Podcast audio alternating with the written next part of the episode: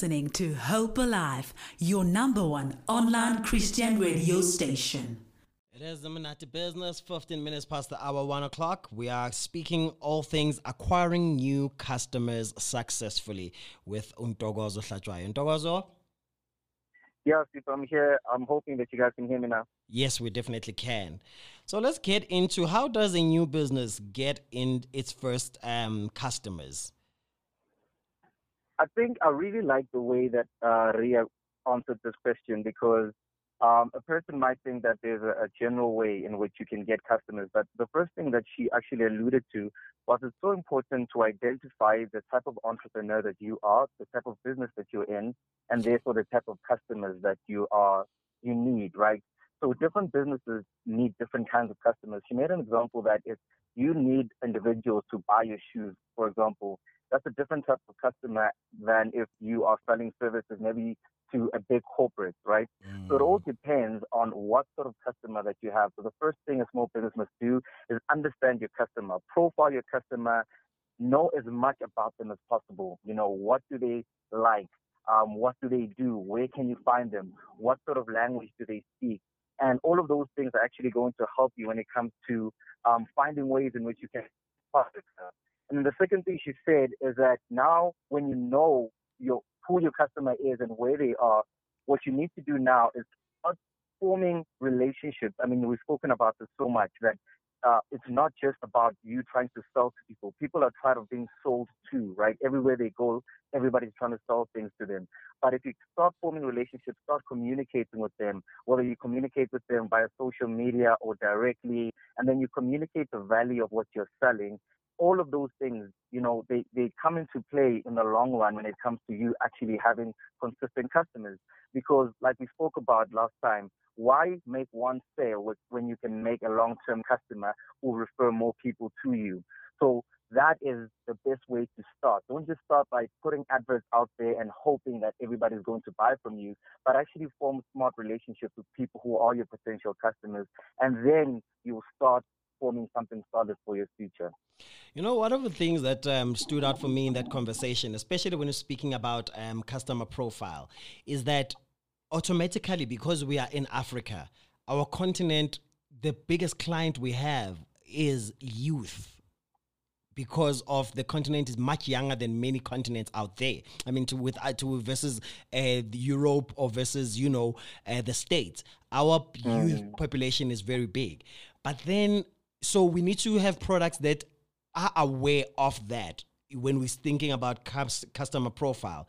But the difference in this continent, in this country specifically, is that though the youth is the majority, the youth is also not employed.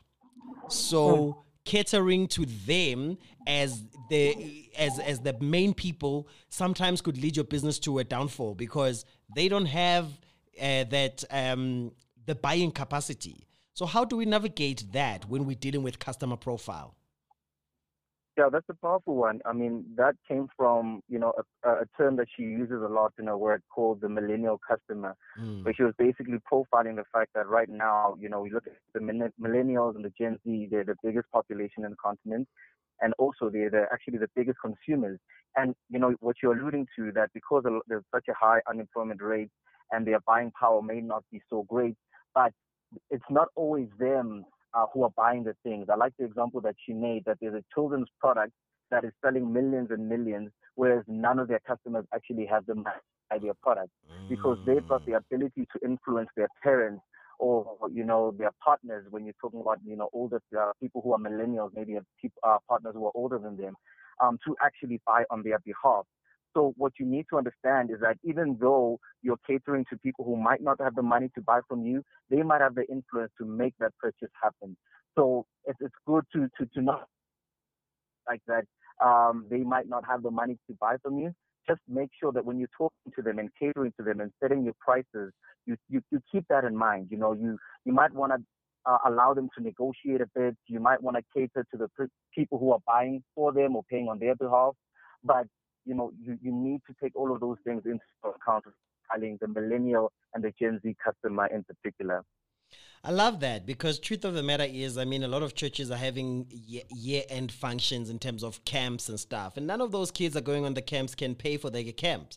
But they've got the ability to tell the parent to be able to convince the parent. So, how do we? I mean, I know this is not something that you touched on in the conversation, but how can a SME leader or a businessman or woman be able to capitalize on that that okay my primary client doesn't have the budget but they've got the influence. So how do we then play in the space where we make that conversation smoother in terms of catering for both the one with the budget with the one that has the influence to convince the one with the budget to buy? Hmm, that's a fantastic question and i think for me one of the ways that I, I, um, the corporate world has gotten this perfect you look at for example smart devices like phones or tablets so many children, I'm talking about even preteens, have these devices, right? And there was a time where, you know, parents were reluctant to buy from them until these uh, companies took out a message that said the phone or the smart device is not just for making phone calls or playing games. It also has a feature that helps them with their homework. It also has a feature that gives them quick access to the mm. internet when they're doing their, you know, their their assignments and things along those lines. So the genius thing they did there was that they added features or added a message within their products that actually appealed to the the the, the, the person with the money, right? Mm. So even though the children are not buying the smart device because they want to do educational things, but the parents are more at ease when it comes to buying it for them because of this particular value proposition that is put on the forefront by the manufacturers of those products. So we can do something similar as small business owners or when you're profiling these customers and you realize that you want to sell sneakers to these teenagers and they don't have the money. Stop move beyond just saying it's a beautiful sneaker and it's going to help you become the best person at the you know at the party best best person at the party. Go beyond that you know put some utility on that. Say that our shoe is durable and therefore it lasts a long time. Put an element of because of this shoe uh, maybe uh, it, it, helps with uh, well, it's a running shoe or it's a sports shoe right? Mm. let your message cater for people beyond just that particular clientele that you're trying to acquire, but also let it cater to the people who actually make the purchasing decisions. I love that communicating the value, you know, bringing the value proposition to the story, and that is really what we lack because, as you're saying, that there might be the the, the idea of the phone now being a in, an instrument that can communicate assignments, communicate meetings, WhatsApp groups are used in classrooms for teachers to have better access to the students and communicate with them, then it becomes a different tool because now a parent is not investing on the phone just like a waste. They're like, ah, but you have to be part of the WhatsApp group, but you have mm. to be, mm. but you have to be, but really the kids hardly are active in those elements. They don't use these phones for those things, but because you are able to package it in that manner, it kind of elevates the story. Let's speak about because we've been touching on this for the past couple of weeks, and um, we're gonna get into it as well. Because one of the questions you were unpacking with her, Uria, was that what social media platforms are best for acquiring new customers. That's the conversation you were having, and I mean, I think we've touched a little bit on this, but let's get into how she framed it because it was exciting for me and how she this question could easily for the current generation people could easily just say instagram because that's the place to be. But she didn't answer it like that. Let's unpack here her response on this. Yeah, no, it also excited me. I really was blown away by how she answered it because I, of course, would assume that she was going to say LinkedIn uh, when you're service based and maybe uh, Instagram when you're product based and maybe WhatsApp you know, but what she said was actually quite interesting. She said, you know, it depends on where your customers are. So it goes back to understanding your customer and profiling your customer. And in your profiling of your customer, you start understanding what social media platforms are they using the most. So it doesn't make sense for you to go onto Instagram where your customers are actually more focused on Facebook. And it doesn't make sense for you to go to Twitter where your customers are more focused on LinkedIn. So what's most important is for you to do the necessary research. And I mean, when you're starting out, I like what you said that you need to test these things out go on the various social media platforms and test them out and see which one you get the most engagement in. Mm. And obviously, the one you get the most engagement in will give you an indication that your customers are more based on this social media platform. And once you've gotten that, then you start investing in terms of how to maximize usage of that social media platform because you're trying to acquire them from where they are. And another thing she added there was the fact that um, when you get, I mean, the different social media platforms, they communicate differently. People on TikTok communicate differently to people on Twitter, right?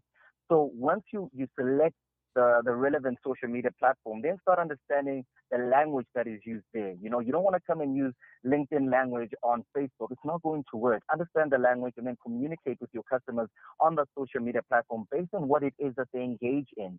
And I mean, people, I mean, all these social media platforms give insights now, right? Mm. So you'll be mm. able to see the post in which um, you get the most reactions, you know, likes, especially comments. Comments are the gold um, standard when it comes to social media platform because they show a greater degree of, uh, of engagement. So mm. um, that is the best way to do. Don't just focus on um, just one particular social media platform, go to where your customers are.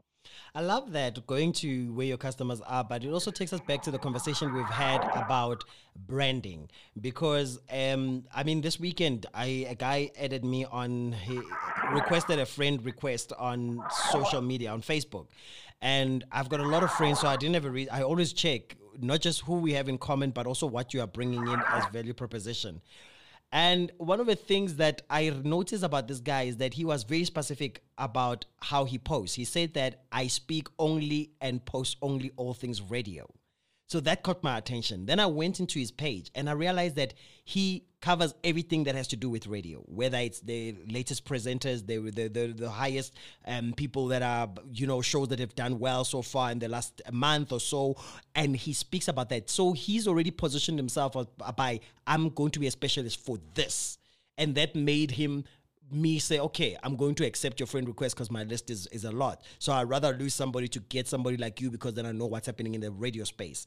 So I find that whenever we're looking at businesses and social media platform, we also need to be mindful of am I using social media platform to communicate business matters or am I using this social media platform as my personal one? Because sometimes you are selling something that we don't see on your socials and then you are saying that people are not supporting you. So I think it's important to differentiate in that space.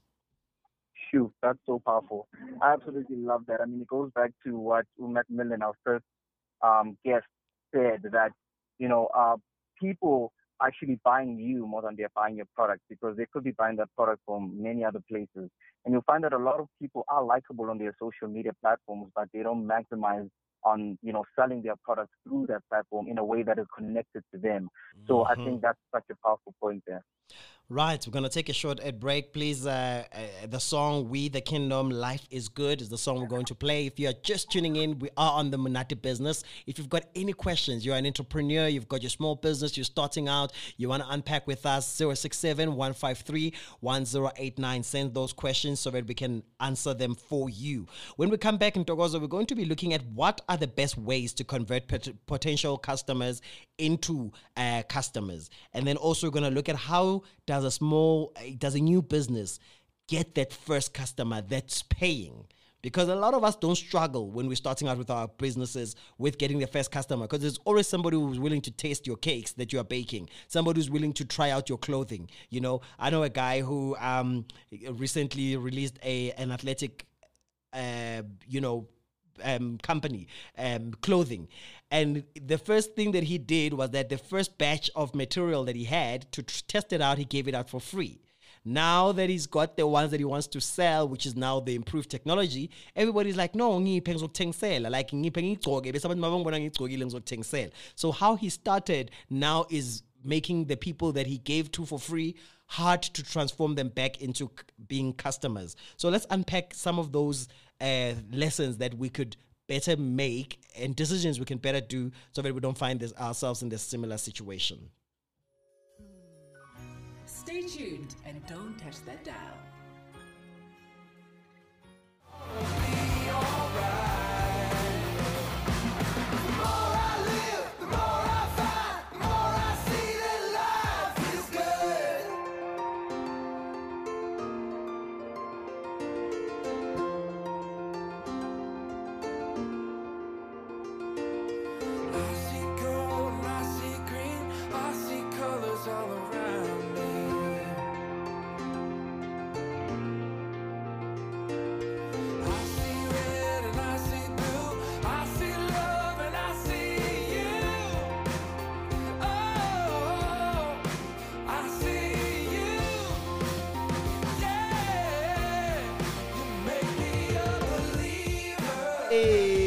Come on.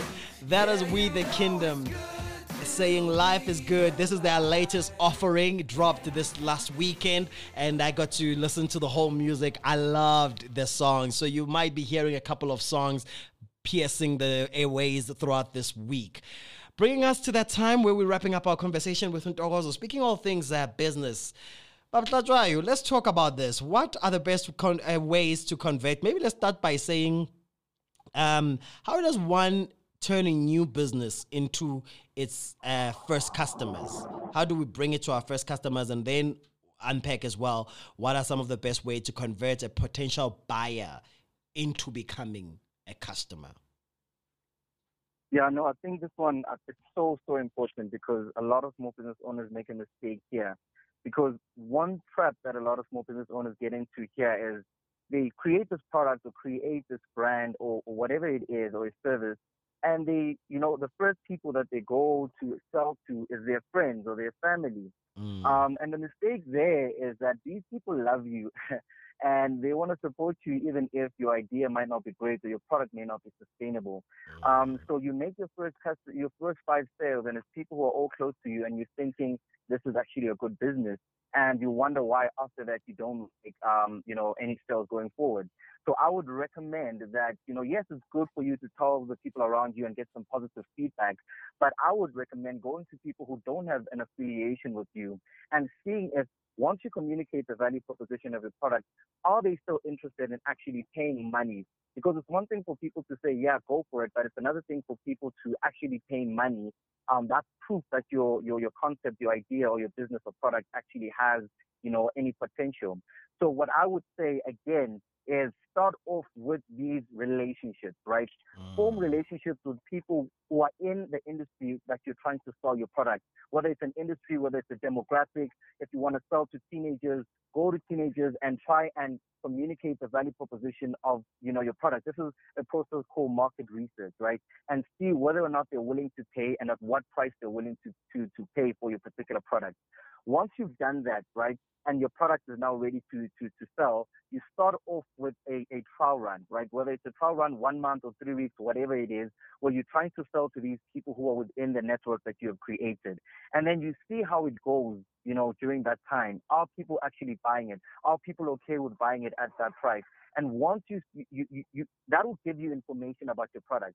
And what's funny is that large corporations do this. They spend millions doing this, but we don't do it as small business owners mm. to a test run and they get the feedback and then they go back and they tweak their product. They tweak their product until it gets to a place where the market is actually fine with your product. So I would suggest small business owners doing the same process. Yes, you don't have to spend millions, but it doesn't cost you much to just get 10 people within your market to see what they think about your product. Once they've actually used it, are they complaining about the material? Are they complaining about this and that? And then you tweak your product. And then from there, it's ready to make its first official sale. And once you start making sales in that sort of a situation, it becomes easy for them to now start referring other people to start buying from you because that's what you want. You want them to love your product so much that they start referring other people to buy from you. And then your network grows like that. You know, so for mm. me personally, um, I know Ria didn't get into it that much, but I would recommend going, uh, doing a process similar to this because not only will you make that first sale, you'll know that it's a continual thing. And I think it's very important when I mean one of the things that I've I used to I did when I was first published my book, I did one of two things. One of them was that I gave away X amount of copies. I made a decision that I'm gonna give X amount of copies, but I was not gonna give it to just anybody. These ones I was gonna give to certain people whom I would say if you have enjoyed it, I want you to purchase the next one for yourself or for somebody else and refer it to that person. Because that what would would do for me is that I would know that based on the fact that they've enjoyed it, they can then purchase it and then give it to somebody who they think is is is they will give me the the audience idea because if they're sharing it with a lawyer, then I would know that, oh, because you're a lawyer, you shared it with a lawyer, you think another fellow lawyer can enjoy it. Now I can look into that space of intellectualism. Or if you are sharing it with an academic, or if you are sharing it with a, a school, now I can be able to see the different audiences that I then want to explore based on that, who then becomes a return client. The one that says, I got this book for free as well, but then I was told that if I enjoy it, I should buy it, and I'm buying now X amount of copies. That gives you an, a, a, a direction. Another thing you find people that are coming up and they say, no, we're going to buy X amount. And you think, yo, Ntokozo is going to buy 100 uh, books. But Ntokozo is going to buy 100 books and give it away and doesn't even read it. So you thinking because Ntokozo is an, it's an entrepreneur and he's in small business, your client is small business. Whereas your client is not that because you need to go back and have a conversation with Ntokozo with after you bought the 100 books, who did you give it to? How did they receive it? What are the conversations, you know, that those people had? You and though that's when you gather your data as well of how do how are people responding to that product. And a lot of us miss it there. We don't follow up. We don't have that conversation. So we have a product that we don't know how it's landing and sometimes it's mm. landing on an audience that is not necessarily the main audience you wrote for or prepared for. Then you need to go back and say do i want to really explore this? If it's about making money then you're going to say okay i was planning for elders but kids are responding better. How can i then reach deeper to these kids? Because they are responding. Instead of saying Mm-mm, this is still for elders and then you are you are now losing an audience that is already saying hey we're enjoying what you're offering. Mm. That is so powerful.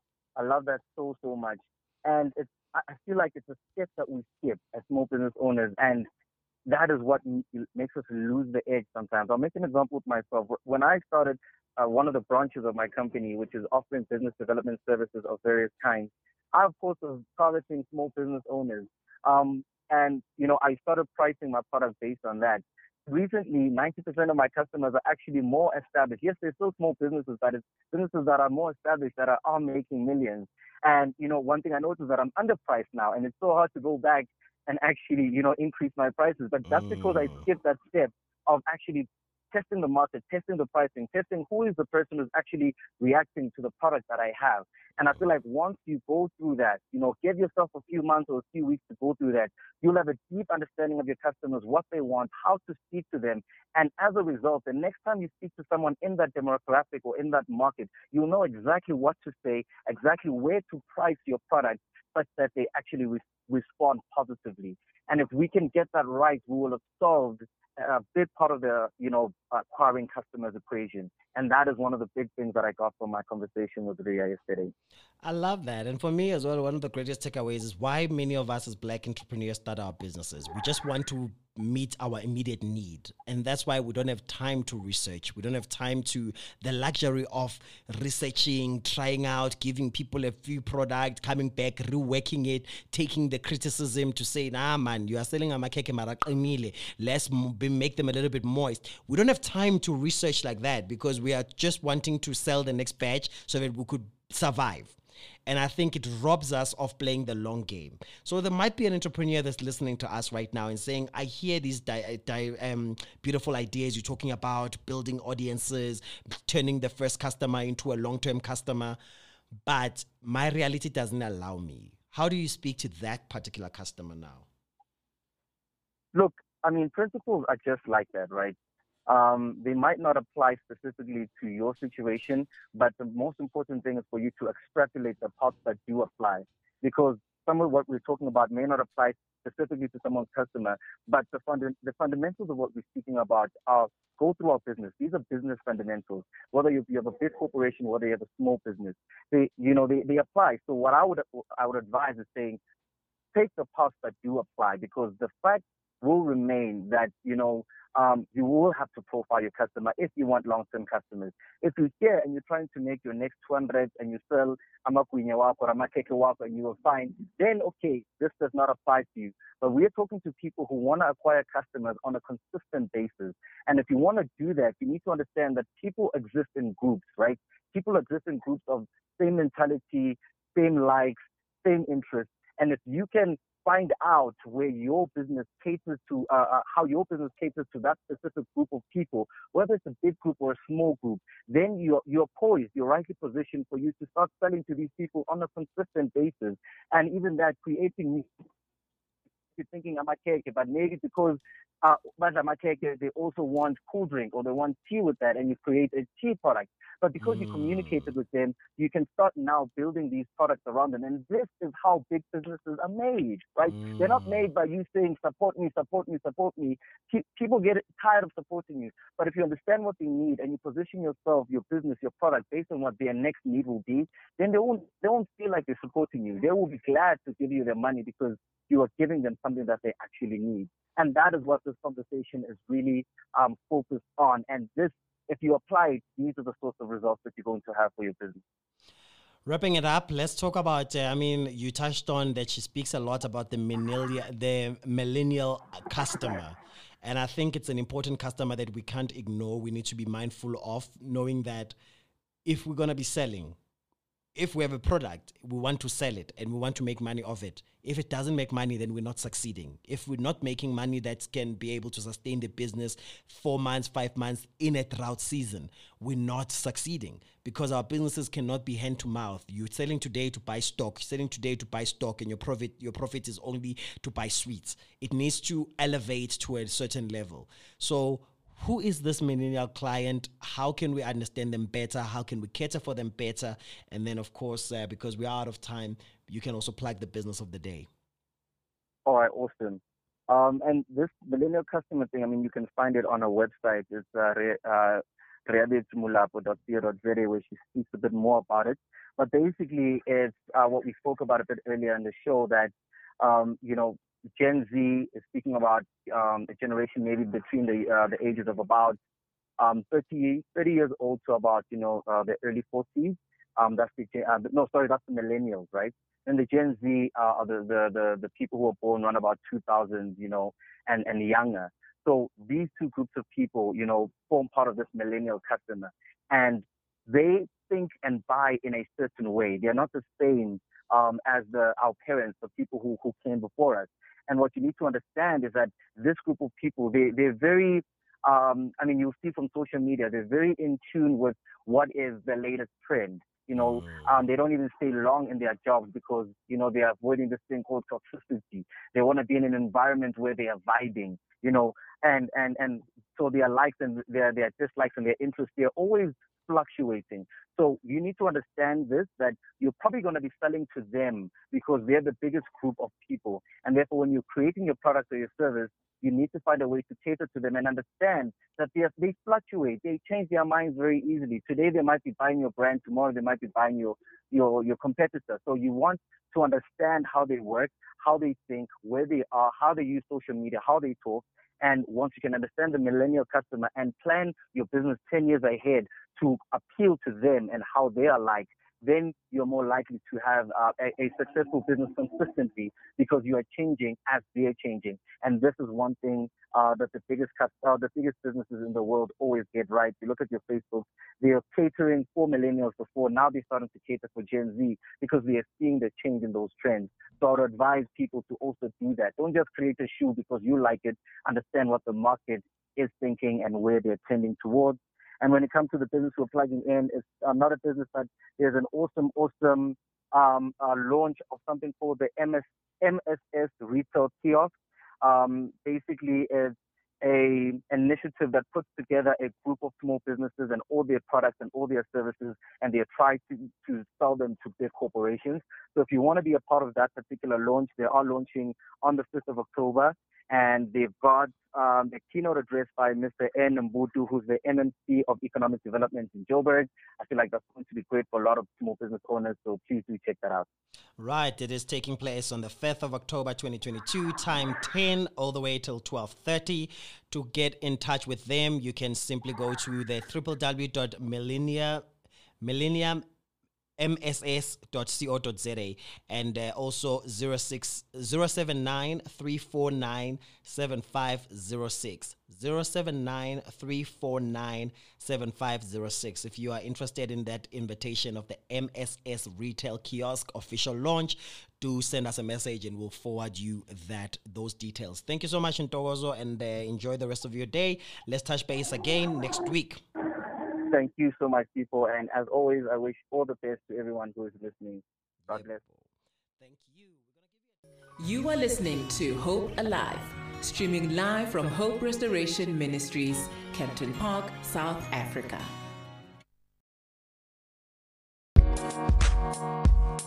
Thank